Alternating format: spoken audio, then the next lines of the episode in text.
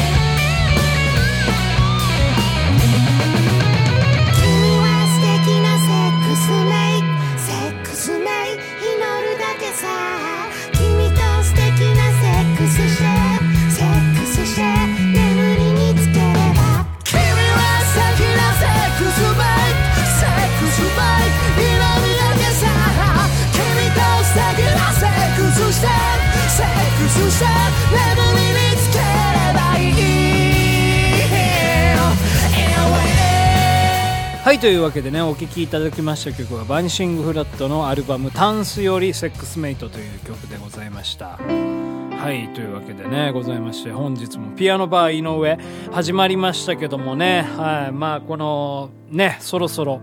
えー、1年経ちますね。うん。今回で355回目でございますからね。あと10回で1年なんですね。はい。まあ、早かったような、えー 長かったような、えーどっちなんだって感じなんですけどね。はい。まあでも、まあ、脈々、脈々とですね、なんかこう、ピアノに、えー対する関心みたいなものはね、うん、もう日々日々湧いてきておりますね。はい。なんかね、昨日たまたまなんですけど、あの、ピアニストの方の動画を見たんですよ。なんかショパンコンクール第4位の、なんか日本人のね、女性の方の演奏をね、聞いたんですけどね、それ聞いてね、もうね、震えましたね。あの、ピアノってこんなすごい楽器なんだみたいな風に思いまして、その後自分のね、あの、録音した昨日の、あの、曲、なんだったっけな？なんかサンタクロースがやってくる、サンタが街にやってくるって曲弾いたんですけど、まあそれを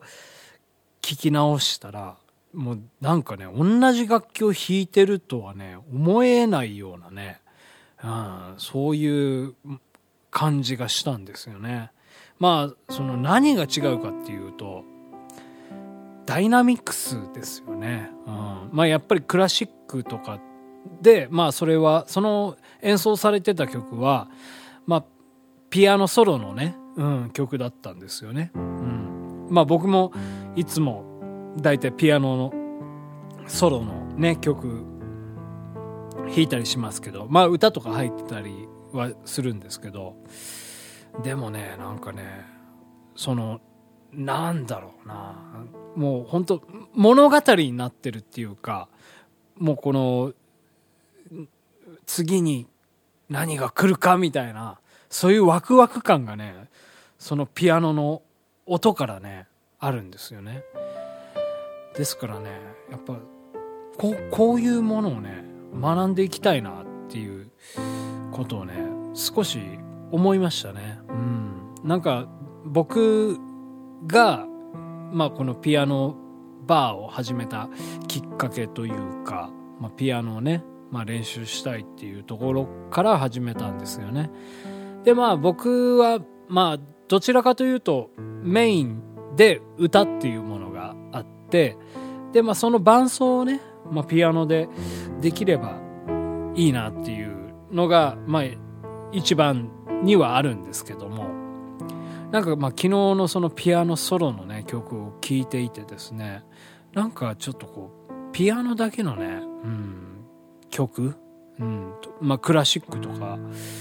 そういうものもねなんかちょっとやってみたいなっていうふうに思えたんですよね。うん、なんか、うん、これ絶対だからそのピアノのね歌をのバックでやってる伴奏にも絶対活かせますしそれをまあ自分で歌ってる曲でそういった伴奏ができればよりなんか深みのある、うん、演奏できるんじゃないかななんていうふうにね思ったんですよね。でまあ昨日そのねそのショパンコンクール第4位の方の演奏聞いてなんかそういう風に感じれたっていうのは多分このピアノバーを1年間続けてこれたから感じれたと思うんですよ。多分ねピアノをこう毎日毎日弾いていなかったらその違いっていうものは絶対気づけなかったと思うんですよね、うん、だからまあそういったまあ何でしょう。耳が超えたというかね、まあ、ちょっと偉そうに言ってしまいますけど。なんかこの違いの分かる男ダバダーみたいな ダバダーダーみたいなねはいもうダバダーになったんですよねですから僕はね、うん、なんかままあ、やっぱそういうのはねうん、嬉しいなと思います。もうだから、もう全然その人がやってることなんて、もう雲の上の存在なんですけど、その雲が見えたみたいなね。はい。そそんな感じですよ。だって、雲が見えれば、いつかね、俺もあの大空を飛んでみたいみたいな、うん。多分ライト兄弟とかも思ったんですよ。ライト兄弟はそのことに気づけたからどうやったら空を飛べるかみたいな、うん、ところから研究してね、まあ、飛行機の原型となるものを作ったわけでございますからその憧れというものがねいつしかその実を結ぶというか、うん、小さな一歩をね、うん、重ね続けて千里の道も一歩からなんていうふうに思いますから、うん、言いますからね。うんやっぱまあそこをね、うん、やっていけばいつかはたどり着くんじゃないかっていうね、うん、そういう希望をね、うん、持って、えー、ピアノをね弾き続けたいなっていうふうに思います。はい。なんかだからその演奏を聴いて今日ねピアノにね、えー、こう座ってピアノには座りませんよピアノの椅子に座ってですね鍵盤に指を落とした瞬間にやはりそういうイメージがね結構あったんですよね。うん。まあ何が変わるっていうわけじゃないんですけどでもやっぱりそのダイナミクスだなっていうふうに思えたんでなんかその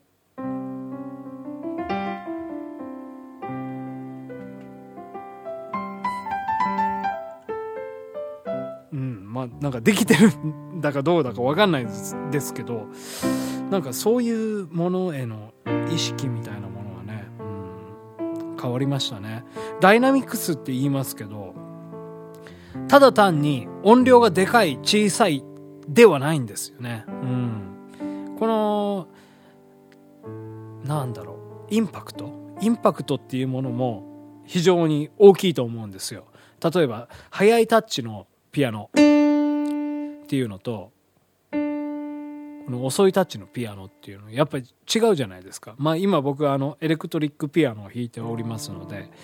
まあその、まあデジタルなね、音なんですけど、これがやっぱりアコースティックのまあ、ピアノですとその弦をね、うん、ハンマーが叩くわけですよですからもうそそこら辺がもう如実にねうん、変わってくるということでやっぱりねだからピアノをねその極めたというかもうそれだけにねずっとね、うん、徹していた人っていうのはそういったタッチっていうものがね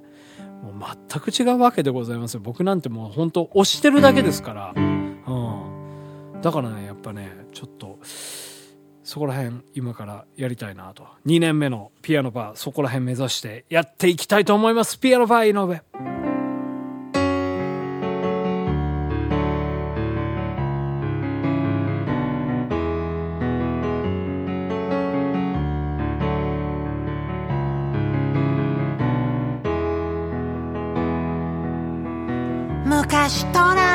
おしゃれなお姉さんはクリスマスの日私に言った今夜8時になればサンタがうちにやってくる違うよそれは絵本だけの話。そういう私にウインクして。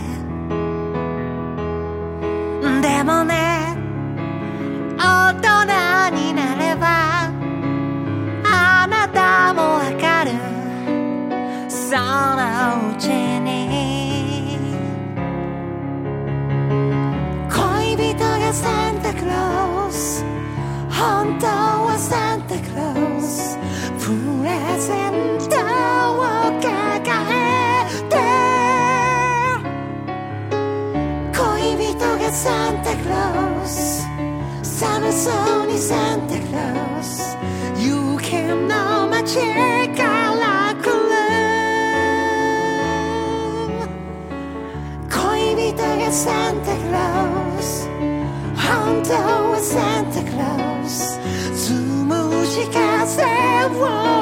して。恋人がサンタクロース。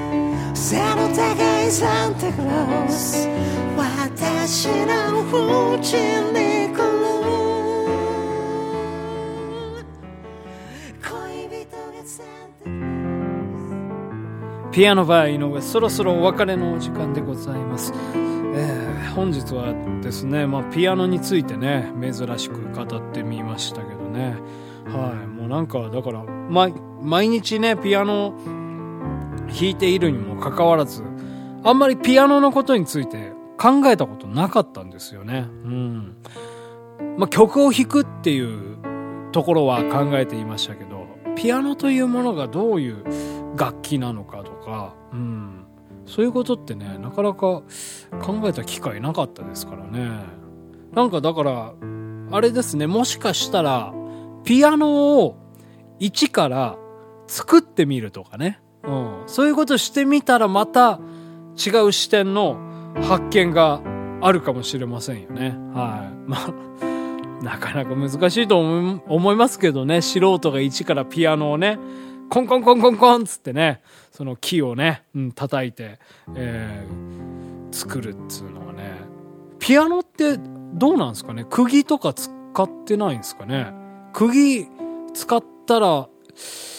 やっぱりその金属の音が鳴りますからなんなんなんでしょうね。ボンドとかで つけてんですかね。わかんないですけどね。はい。というわけでね。はい、えーまた明日もお会いできれば幸いでございます。ピアノバー井上。そろそろ閉店のお時間です。